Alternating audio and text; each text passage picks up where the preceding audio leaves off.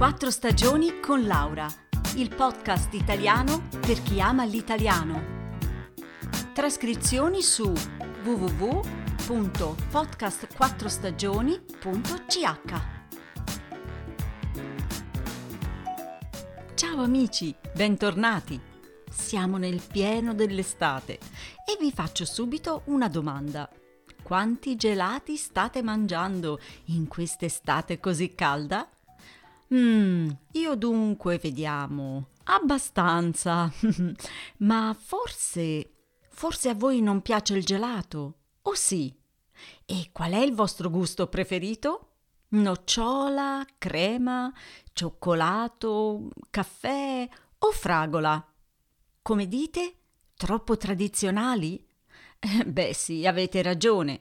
Sono finiti i tempi in cui la divisione del mondo si basava su cono o coppetta e la serie di gusti tra cui scegliere era limitata.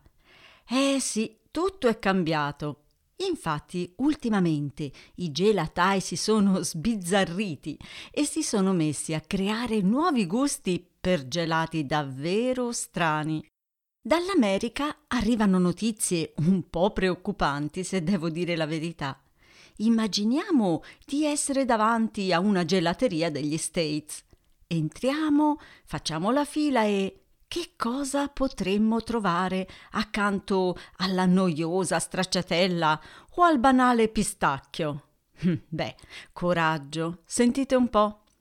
C'è il gelato al prosciutto e quello al bacon e poi quello al cioccolato con cicale.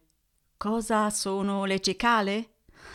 Se andate in questo periodo nel sud della Francia o naturalmente in Italia, potete sentire cantare questi grossi insetti nelle ore più calde della giornata. In America raccolgono quantità enormi di cicale, gli tolgono le ali e ci fanno il gelato. Mmm, buon appetito. Io mi sento già male. Ma non è finita. C'è anche il gelato al formaggio cheddar, quello alla pizza, alle uova di pesce e perfino al foie gras. Ma forse loro lo mangiano a pranzo e non per dessert. Comunque anche in Italia i gelatai ultimamente sono diventati piuttosto fantasiosi. Per esempio, in Sardegna c'è il gelato al rosmarino, quello al mirto e anche allo champagne. Mmm, questi gusti mi piacciono decisamente di più. In controtendenza, invece, una gelateria aperta da qualche anno a Roma, vicino a San Pietro. Qui si possono trovare solamente sei gusti alle creme e sei alla frutta di stagione e li fanno freschi ogni giorno. Usano solo ingredienti base come latte, zucchero, panna, uova, frutta. Niente coloranti, aromi artificiali, conservanti, eccetera. La prossima volta che vado a Roma voglio provarli.